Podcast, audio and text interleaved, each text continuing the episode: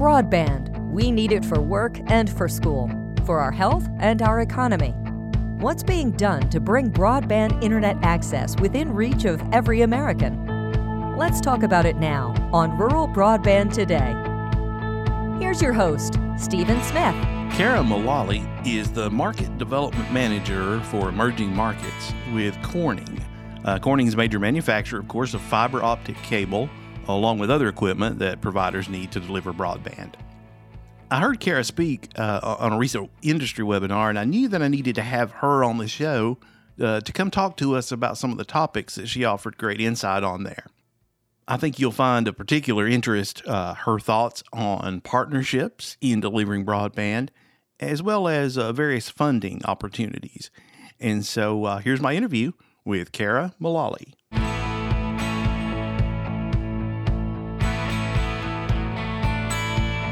And thanks for tuning in today. Uh, my special guest is Kara Mullally with Corning, and we are delighted to uh, to have her on the show today. Thanks for joining us, Kara. Thanks for having me. So, uh, for those of our, our, our, listeners who may not be familiar with, with Corning, you are you're certainly uh, one of those manufacturers that uh, you're you're in the background there, and certainly from the consumer standpoint, people may not be familiar with you. Those in the industry uh, certainly are. But if you would take a moment and give us an introduction and an overview of uh, Corning's offerings, your scope of work, and, and what you bring to the market. Absolutely. Corning has been in operation for nearly 170 years, and we're kind of embedded in many of the different things that you touch every day. You just don't know that we're behind it. So it's all based in ceramics. Uh, and so 50 years ago, optical fiber we invented the, the low loss fiber that has evolved to the point that we use today for all manner of communications networks. But we're more than just cables. There's uh, an entire suite of hardware products, connectivity that is required to, you know, connect all of those different fiber strands to deliver the, the services and signals that uh, that are necessary to connect the world. So we've been in the cabling. We make the glass, we make the cables, we make the connectors, we make the hardware closures, um, even in home wall plates and things, jumpers in the central office. Everything you need tip to tip from you know the source of the signal to the end user are products that are in our portfolio from an optical communication standpoint. One of the things that I think people often don't realize either, kind of a behind the scenes thing, is Corning was actually instrumental in the creation of what is now the Fiber Broadband Association. So we were one of the founding members of the FTTH Council and have been a member of the board ever since. And that's true in the US, but also um, our participation in all of the global fiber to the home councils is pretty prominent as well. And that association is is a real leader uh, in the industry. Um, certainly when it comes to advocating, um, just in addition to serving the members, of course, uh, who are uh, serving the broadband industry, but really uh, also in a role of advocacy when it comes to shaping the conversation nationally. And, I, and I'll let you talk about that for a second. But a great example of that is the recent uh, RDOF offering uh, auction through the uh, FCC uh, the the Fiber Broadband Association I know has been very involved in uh, following up on that, and there was a webinar this week about the uh, the, uh, the the low Earth orbit uh, satellite. The you know Elon Musk's Starlink getting so much of that offering, and they sponsored some studies on that, and just really trying to look out for the public well being. Give us a give us a, an idea of the scope of the Fiber Broadband Association. They really are um, advocacy is one of kind of the main tenets. Uh, education is another, and generally, people like to learn from their peers, and so it, their shows and their educational curriculum and their Fiber for Breakfast series that they've instituted since COVID started really is about helping people share their stories, share their perspectives uh, outside of you know exclusively the policy realm. Now, on the policy front, they are very active. Um, you know, we're very familiar with this.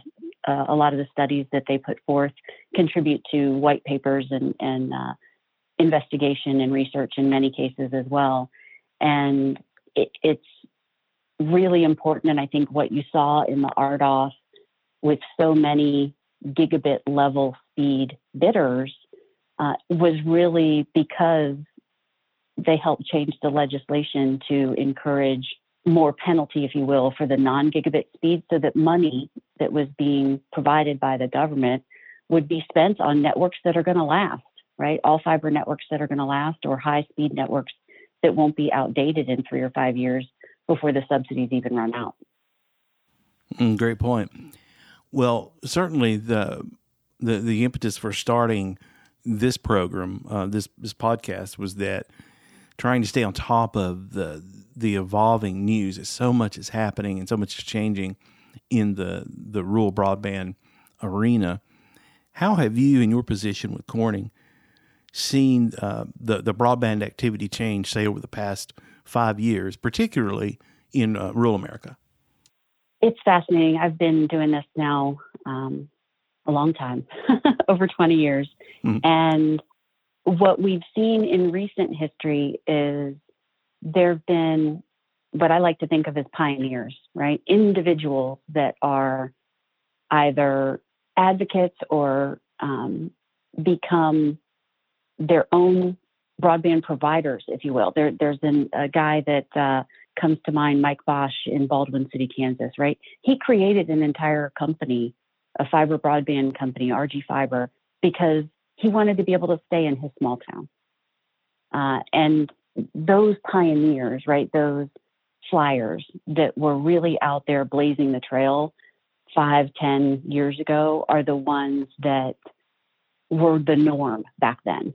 Not that fiber was normal in the rural, but they were the reason that any small community was getting anything at all um, outside of you know DSL at that time. And you see it also in folks like Chattanooga, right? Uh, EPB in Chattanooga um, were kind of pioneers in in bringing fiber to their entire community. And what we've seen over more recent history is you don't need to have an individual beating the drum for years and years and years to get something accomplished because people are recognizing the need, right? That's why we've had more government subsidy funding. That's why we're seeing more people in the private equity realm willing to invest in fiber networks is that it's it's not a flash in the pan, right? This is something that is needed. It's going to be a sustained need for years and years to come. And there's just the wave has finally caught up to those those pioneers and those early adopters, and now it's becoming more mainstream. So the shift, I would say, in the last few years is folks aren't going through multi-year studies. They're not going through multi-year bureaucratic uh, activities on how much might it cost and feasibility and those sorts of things. And instead, they're choosing partners in the industry that can give them good guidance and they're moving forward much more quickly than they have in years past. So you have seen uh, not only these, um, I guess, these incumbent providers um, that, that you uh, refer to there, but also some uh, some new entrants over the last, particularly over the last five years, into the rural broadband space. Yeah, absolutely. The uh, the municipal folks have stepped up. Um, you know, city of fill in the blank uh, have stepped up over the years to work alone or work in conjunction with uh, utilities, either city owned or private, in their areas to uh, to bring their own broadband networks when the incumbents failed to do so at speeds that they were needing or requesting. Um, electrical cooperatives themselves, right outside of maybe a city partnership, have instituted a lot of broadband activity here in, in recent years. Many electrical cooperatives were awardees in uh, this recent phase one auction. And, many of them actually have to create kind of a subsidiary company to offer broadband services. Their charter in life uh, as a cooperative, as a nonprofit, doesn't necessarily allow them to scope into broadband delivery, and so there's um, you know oftentimes a business entity that needs to be created in order to do that and create a little bit of a, a separation there. And one of the things that I think is really curious, and we'll see how it plays out going forward, uh, are some of these fixed wireless access providers that now in mass seem to be more interested in pushing fiber that much more deep in their networks, uh, even to all fiber networks in some cases. Where again, we had a pioneer many years ago that was delivering microwave broadband to his community, exhausted his spectrum, and decided to overbuild his existing footprint with fiber and then redirect that um, that wireless spectrum to other folks and, and grab more market share in his area. So we've seen it in pockets over the course of the last seven, eight years uh, across all these different types of operators. But now it just seems like the tide has turned and more and more people are going to all fiber networks to deliver the speeds they need. Well, it certainly uh, has been proven to be uh, by far the most reliable uh, technology to get uh, broadband out, out, to the masses. Is that right? Yeah, it's operationally cheaper to operate a all fiber network versus uh, any kind of electronics in the field where you need to power electronics in the field. Um, and anything with a conductor, like a metal conductor, whether that be coax or, or twisted pair type of copper networks, also require conditioning and, and more remediation work uh, to keep them running smoothly. So operationally, it's a it's a much more effective, cost-effective network to, to run uh, but what we're also seeing is that because of its lifespan and its durability and you know security and th- there's just a lot of little things nuances that make it uh, a better choice all around so kara there's a lot of activity there's a uh, tremendous interest and and really as as much momentum as, as i've ever seen toward solving this rural broadband challenge depending on what numbers you look at you know we're at 20 million or 40 or 60 or whatever a uh, million people who do not have access to a quality and reliable broadband network. You know, as we're sitting here uh, recording this interview, interview in February 2021, we have uh, the RDOF auction. We see numerous states with uh, their own broadband funding program either up and running or, or in the works. We see um, you know, the Reconnect grants got funded for a third phase, and we, we see a lot of money and a lot of will, it seems, to really solve this uh, rural broadband challenge. From your standpoint, uh, speak to this momentum and, and what you think the outlook is for, say, the rest of this year. And certainly, it's it's all heavy on everyone's mind that that everyone needs reliable broadband coming uh, through this pandemic and we're certainly we're not out of the woods yet, but you know we've we, a lot of people have gone home to uh, work from home and, and telehealth and education, and so it's much more important now. What do you see on the near horizon, and uh, you know you know looking ahead for uh, fiber and uh, rural broadband in, in general? I think you're absolutely right. The the pandemic has certainly forced people to look at uh, you know flexibility, working from home, schooling from home, telehealth, all those things you mentioned in a completely different light, right? It was a nice to have, right? If you wanted to work from home and you had a reliable connection, okay, well, then go ahead. Or maybe you still had pushback from from the company you work for, but now it's become a necessity in many cases. And it's a lifestyle I think people are not going to want to necessarily have to give up once the you know the fear of uh, of COVID relinquishes somewhat. But when you think about what what does that mean for our industry, and what momentum do we have, the decisions I think are going to be coming that much more quickly. Right? There, it's no longer a nice to have; it's a must have. So people are going to be biased more towards action rather than um, reaction and sitting there looking at uh, feasibility studies for years on end and you know discussing it with their board of directors at nauseum. so I think you're going to see that that speed of decision making increase. And with that, I think is going to be much more widespread collaboration, whether that's collaboration between you know peers, if you will, uh, to understand how they built it, what they did, what lessons did they learn, but also collaboration within the vendor community. And when I say the vendor community, I don't just mean the people who provide the product, but people who also provide the services. Those that are helping with design, those that are helping construction, those that are helping to market your services as a new entrant into broadband. You know, do you have a brand? Do you have a logo? What services are you going to offer from a, a speed and price point perspective? There's just a tremendous amount of knowledge out there and entities that have these niche pieces that fit into the puzzle of delivering good broadband, not only from a speed perspective, but from an experience perspective, so that your end users have a good experience with your brand. And so all of these players are going to um, be coming together in, in new and different ways to make networks a reality for some of these new entrants. And that makes us very excited, right? We like it when more people are interested in building networks. The challenge comes in what the natural constraints are in building a network. Naturally, there's usually um, a, a bottleneck, if you will, in the early planning design phase. There's also then, generally speaking, some kind of learning curve for the technicians, the people that are actually building the network. And so that labor component can be um, bit of a bottleneck.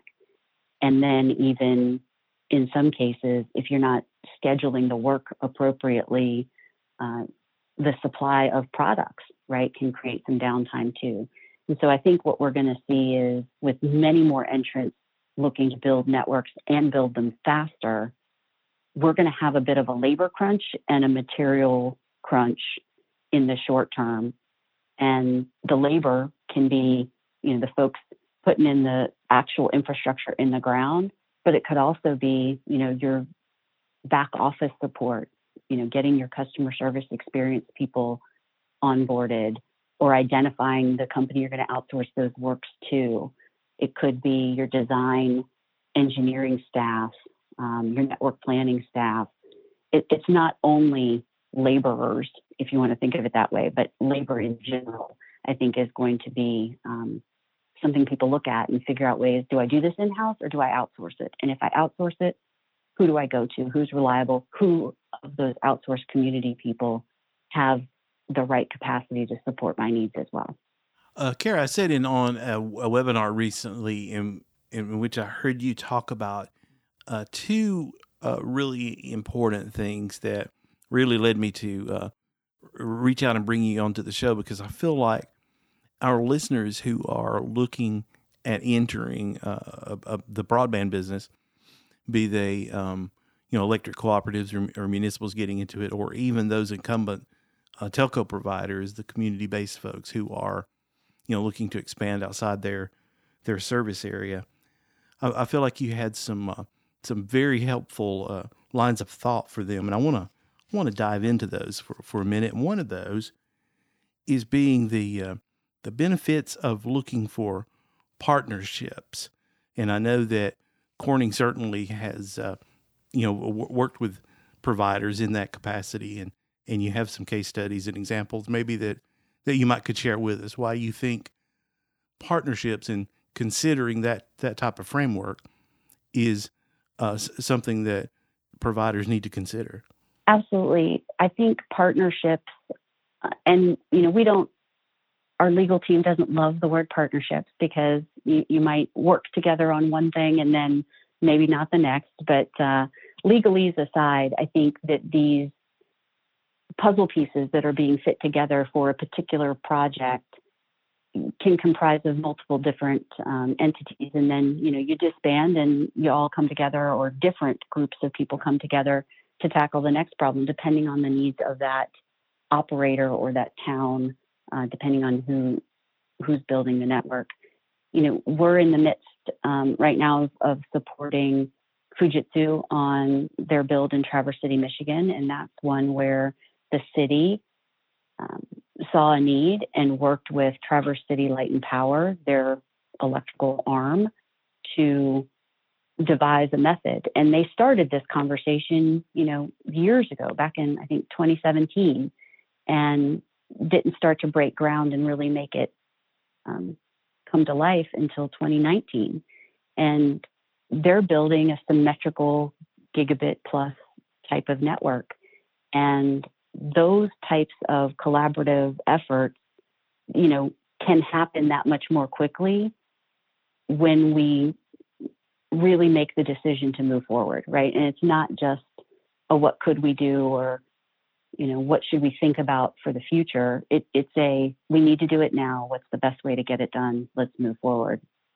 But we've seen other um, ecosystems come together to identify the challenge, figure out the right fit from a network perspective. What type of architecture might you want? What type of um, terrain are we dealing with? You know, what's the best solution set?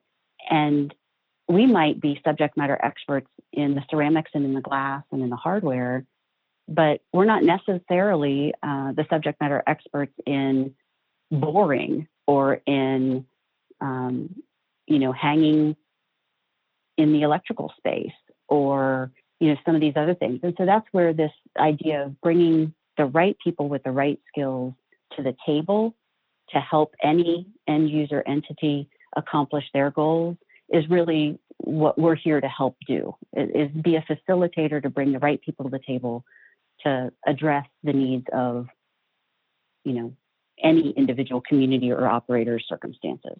Another area that you spoke on uh, about thinking outside the box is finding sources of funding. And i know that's a question that you know at times for a utility might be front of mind that we we know our community needs it. It's not a it's not a question of demand, and uh, we know that we, you know, we we bring certain infrastructure to the table, especially if they're uh, an electric cooperative, that will uh, help support that. But what we're concerned about is how do we pay for this thing? And uh, you had some thoughts on finding sources of funding uh, for those fiber builds that might not be the obvious most uh, you know mo- most traditional paths.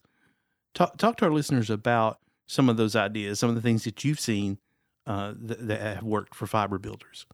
Well, certainly the easiest course is if you've got your own, you know, coffers of cash, uh, where you can fund your your own network uh, and take kind of the, the cash hit until subscribers are turned up and money starts flowing in to pay that back.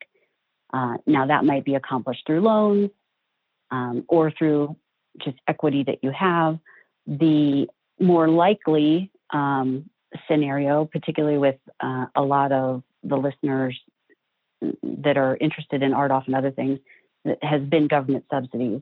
And government subsidies have been local, they've been state, they've most recently in the news with a lot of um, commas have been uh, through the federal programs and, and the FCC with RDOF.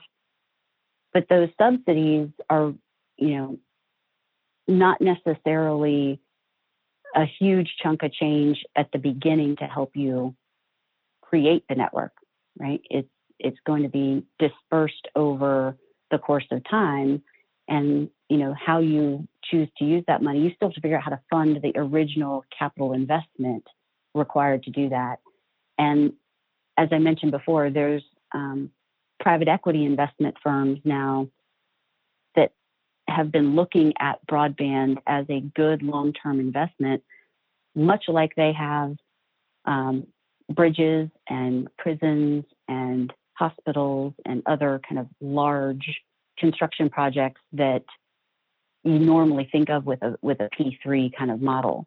And so you know, whether you've got a $5 million project or a $250 million project, there are equity investors out there um, looking for good, solid, reliable return. And fiber broadband has proven to be one of those things that, that they're willing to invest in. So I think you have grants, certainly, there are loans, certainly, there are these um, subsidies. But if you don't qualify for those or you don't want to go through the red tape of getting those, uh, or if you're unsuccessful in getting those, there's still money to be had in the private sector for sure. So, speaking of those uh, subsidies, uh, Kara, what are some of the ways that you have seen these broadband providers uh, use those subsidies? Yeah, it's it's curious. Um, a lot of people think, you know, oh, I'm just paying back my debt that I might incur. Right, I'm, I'm using the subsidy to pay off my loan for my capex expenditure, um, which is in some cases, many cases, what people are using it for.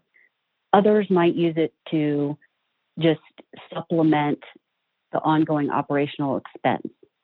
And that might be it, right? It's just helping keep the machine running, if you will. Um, when you look at some more creative thinkers, they're saying, okay, um, my business case works at, I'm going to make up a number, you know, 40% take rate in my rural environment. But if I could garner 70 or 80% take rate, you know, that's where profits really start to, to flow back and my payback is that much sooner. And so what we've seen is some people are actually looking to use their subsidy money that they're getting from the government to actually then further subsidize additional subscriber by um, reducing the dollar amount that they need to pay per month or providing initial installation upfront for free or you know including home wi-fi equipment in the cost of their setup or even devices so that they have devices to use on the network whatever that may be um, so that they then have more subscribers on the network that are paying some amount of money maybe not exactly the arpu they were originally intending um, but that then helps spread the cost of operating the entirety of the network and um, they become more sticky with those customers as well. And so potentially they turn into long term um, subscribers, not just uh, short term subscribers that, that turn off uh, onto the next thing in short order. So whether they're using it to pay back their debts or they're um, helping it to just you know maintain the operational costs and, and keep that machine running or actually looking at uh, creative ways to boost their their take rates and increase the people that they are um, servicing every month. I think there you'll see a lot of different ways to use that money, quite frankly. So you mentioned earlier that uh, you know Corning, in addition to being a provider of materials and equipment, that you're really you're really a resource to the industries. And and one thing that I found to be so valuable is that you have a community broadband university that would provide uh, a lot of information on various topics to those who are in the broadband business or looking to get into that.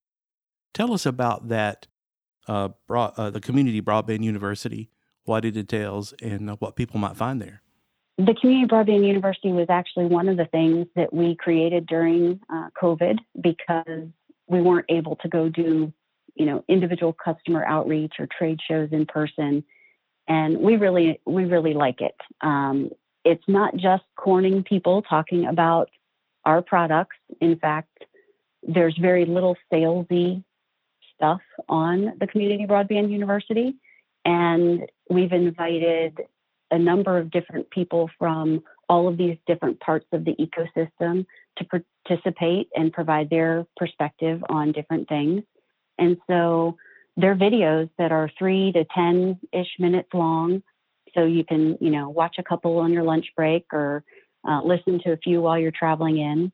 They're low production quality. I'm not going to say that uh, that they're high production quality, but they are definitely meant to be short um, to the point, impactful on a variety of different topics, whether that might be the business planning and the construction and the types of architectures, fiber broadband architectures that exist and the pros and cons of those, uh, how to choose a good distributor, how to um, identify if open access networks are right for your business. There's a myriad of different topics. We've got, at this time of this recording, we've got over 50 videos out there, and we've got probably 60 or 70 more scheduled for this year. So if you've got a topic that you want to learn more about, um, feel free to send it our way and we'll see if it's on deck. And if it isn't, and it's something we think a lot of people might be interested in learning about, we'll add it to the university. And that uh, link, if you'd like to go find that link, is corning.com forward slash CBBU for Corning Broadband University. Excellent. And I've spent some time on that, and you do have uh, a wealth of information there. And I can't imagine what that's going to look like when the size of it doubles or more by the end of the year. Carrie, you've brought some interesting uh, perspectives uh, to our listeners today, and I really appreciate you uh, joining the program. Thank you for the opportunity. We're super excited about helping support broadband uh, wherever it may go.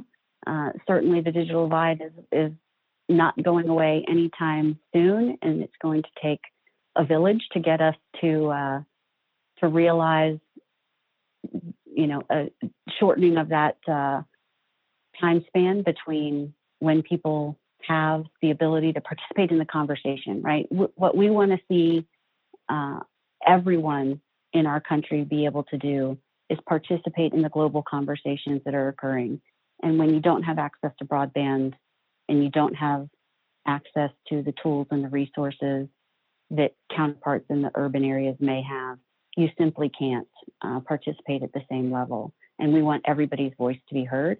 And so that's one of the main reasons why we're so supportive of uh, rural, urban, suburban, you know, telecom companies, cable TV companies, electrical cooperatives, whoever you may be. Uh, we're here to uh, to help bring that vision to reality. Outstanding. Well said. Well, thank you again, Kara, and thank you for listening to Rural Broadband Today, where we take a look at the people and the issues shaping the rural broadband story across America. I'm your host, Stephen Smith, and this program is produced by Word South, a content marketing company. Please share this episode with your network and help us tell the rural broadband story. Thank you for listening. Rural Broadband Today is a production of Word South, a content marketing company.